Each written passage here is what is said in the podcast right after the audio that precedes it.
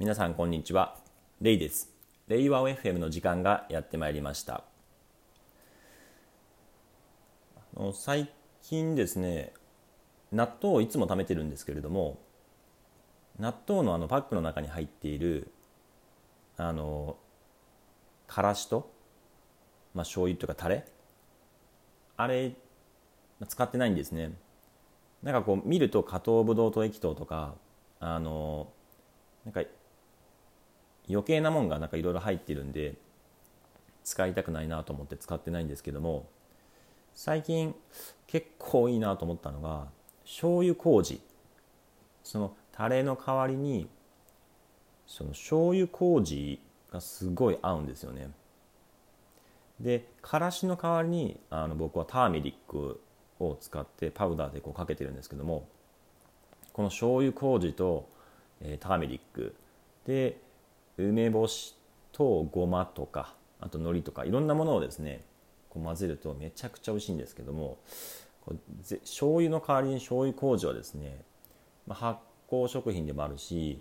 まあ、結構相性が合うし体にもいいので是非ですねこの納豆に醤油麹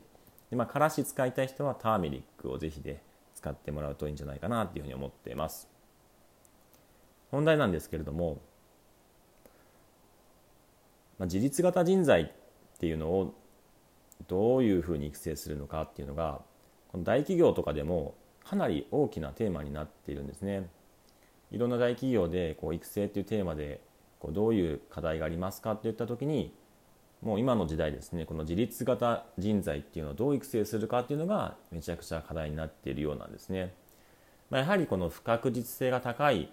時代なので自ら考えて行動できる人っていうのがこう必要とされてるんですけれども個人的にはですねそもそも人間で 自分で考える力あると思うんですよね。でそうそれをですね考えさせないようにしてきた教育であったりとか会社の仕組みっていうのが一方ではあったのかなというふうに思っていてなのでそれをまあやめて考える機会を作ればいいんじゃないかなというふうに思ってます。でトヨタの、えー、生産方式をまあ、作り上げた大野大さんの言葉であるんですけれども能力っていう言葉としてその能力には3つ意味がありますよと。でその漢字が違うんですけども能力の脳という漢字が。一般的な能力っていうのはそのスキルとかアビリティっていうところですよね。で別の意味の脳は脳みその脳で、まあ、これは思考力とか考える力ですね。で最後のもう一個の能力っていうのがあってそれがその悩む力って書いて能力なんですよね。悩む力。えどういうこと？悩む力ってどういうこと？うじうじうじうじ考えちゃってなんかこうね仕事がはかどらないそんな悩みでいいのっていうふうにね思うかもしれないですけどもそうではなくてあのこれって何でできないのかな？とか、えー、どうすればできるのかな？とかそもそもこれって本当に意味があるのかなとかそういうことをですねしっかりとこう自分で考え尽くす悩み尽くす力っていうのが能力っていうふうに言われていてで、まあ、トヨタではその管理職管理職の人っていうのは何をすべきかっていうと、まあ、部下の人を悩ませろと、うん、部下を悩ませるのが、まあ、管理職の仕事だと。これをしなさいとかね指示をしてえ悩ませないようにするっていうのは管理職の仕事としてはダメだよということを、まあ、あの言われているらしいんですね。なるほどなと思ったんですよね。まあ、そのついついね指示を出してあもっと通りにやってもらえれば一見ねその場では物事が早くねこう進んだりするように見えるんですけどもそれだとですねあの部下の人もですね違った状況になった時にはですね自分でこう物事を解決することができなかったりするので普段からいかにこう悩ませるのかっていうのがやっぱり大事だと思うんですよね。で、まあ、耳でもですねなるべくそういうこう自分たちで考える機会っていうのを作るようにはしているんですけれどもあえて悩ませるあえて悩ませる程度にその難しい状況を作り出したりとかその高い課題を設定するっていうのはなかなかできていない部分もあるなとは思っています。それをやっていく上では単純な仕組みだけ用意するっていうよりはその人に合わせたこう難易度設定として高いちょっと目標を設定したりとか悩ませるような状況を作り出すっていう意味では結構意図が必要ではあるのでそういった部分に関してはですねもっともっとその悩む状況をですね作り出さないとなっていうふうに感じているところですね。まあ、逆に言うとですね、イメミの場合はあの委員会組織っていうのがあってそこではですねそれぞれのグループが自らこう考えてどういうどういうふうに組織をしていくのがいいのかっていうのをですね、まあ、全員が考える機会っていうのは一応用意されているのでそういった意味ではその管理職の人が組織を部署どう良くしていこうかって悩むのではなくて 管理職と呼ばれる人がいないので、まあ、必然的に自分たちで考えないといけないよねという、まあ、そういう状況に仕向けているっていうのもあるんですけれどもそういった機会は比較的普通の会社と比べて多いんじゃないかなとは思うんですけれども人が人がですねこう悩む状況を仕向けるっていうのもですね、まあ、どんどん作っていきたいなっていうふうに感じているところです。以前ですねなんかアンケートあるアンケートでその人がこう大きく成長した時なんか一皮向けてこう成長した機会ってどういう場面ですかっていうのをアンケート取ったら、えー、一般的な会社だとこう自ら手を挙げてこうやらせてくださいみたいな感じで志願してこう新しい挑戦をした時にこうそれを乗り越えて成長したっていうような、まあ、そういう割合の人が言っていたんですけどもなんかリクルートの人にこうリクルート社ですね。リクルート社の人にアンケートをしたところ実はその自ら手を挙げて、えー、新しい機会を挑戦した結果成長したっていう割合はほとんどゼロでそうではなくてこう上司とか会社からあの与えられたその環境とか、えー、チャレンジとか機会っていうところで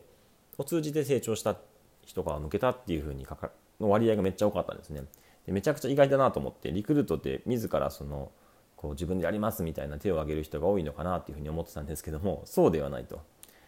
どちらかというとなんか部下の人があこう一定も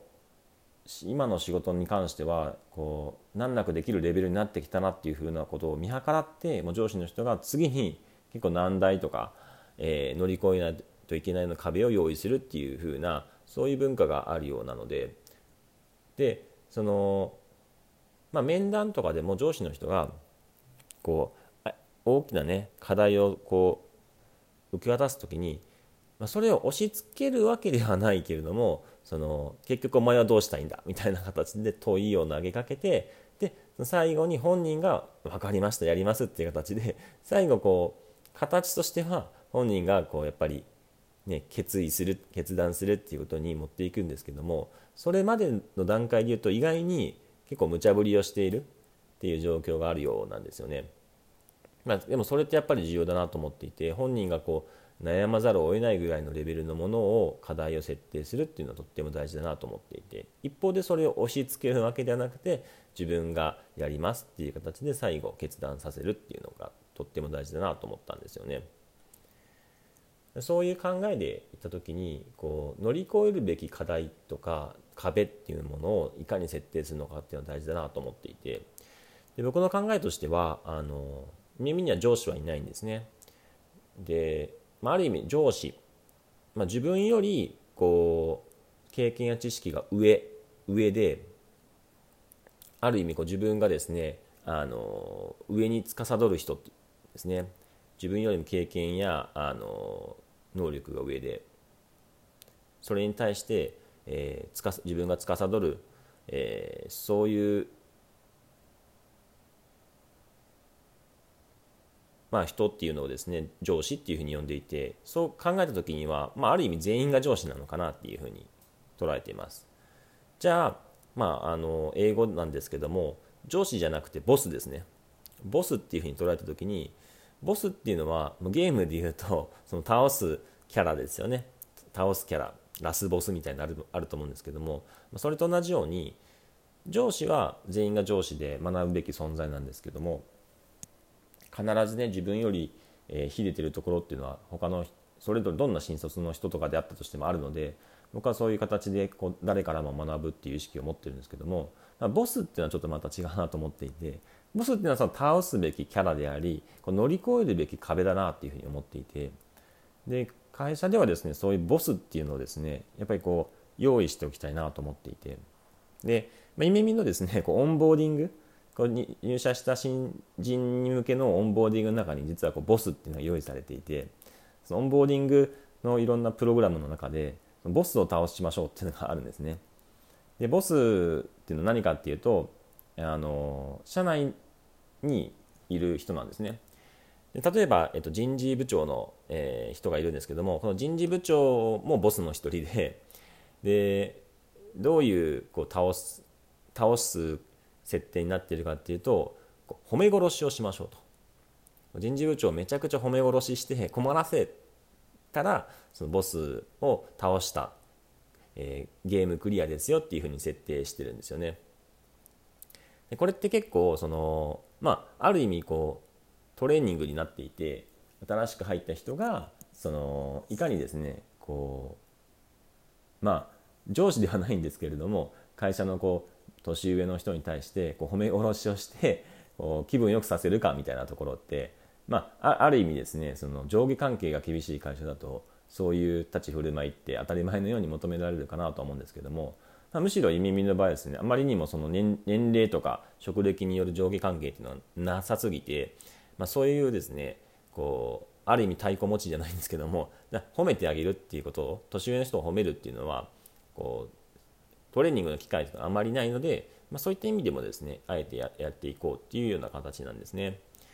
そういったですねボスキャラっていうのをいくつか設定していてそれぞれごとの弱点があるからそこをこう倒し弱点をついて倒しましょうみたいなことをボスとして設定してるしてます。で、まあ、これはですね裏目標もあってその人事部長はですねなんでこう 褒め褒めた褒め殺しましょうっていう設定してるかっていうと結構その自分に厳しく、まあ、ある意味こう身内にも厳しい人なんですよね。ただこの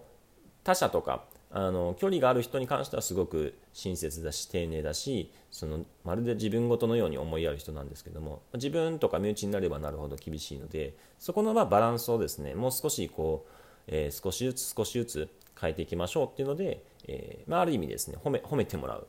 周りから褒められる。周りから褒められるのがめちゃくちゃ苦手なのでその人事部長にとってもその苦手な部分を克服しましょうっていうのでこう周りから褒められるのを素直に受け入れられるようにしようっていう意味でですね。なので新人のための教育でありながらもこうすでにいる社員の、まあ、ボスですね。ボスキャラの教育にもなっているっていうそういうオンボーディング設計をしてるんですけども。まあ、こういうですね、あの会社にさまざまなボスをですね 用意して乗り越えるべき壁倒すべき相手としてこうなんか楽しゲームのように楽しみながら乗り越えていくっていうのが、まあ、あの新しい時代のですね教育の、まあ、一つのやり方なのかなと思っていて、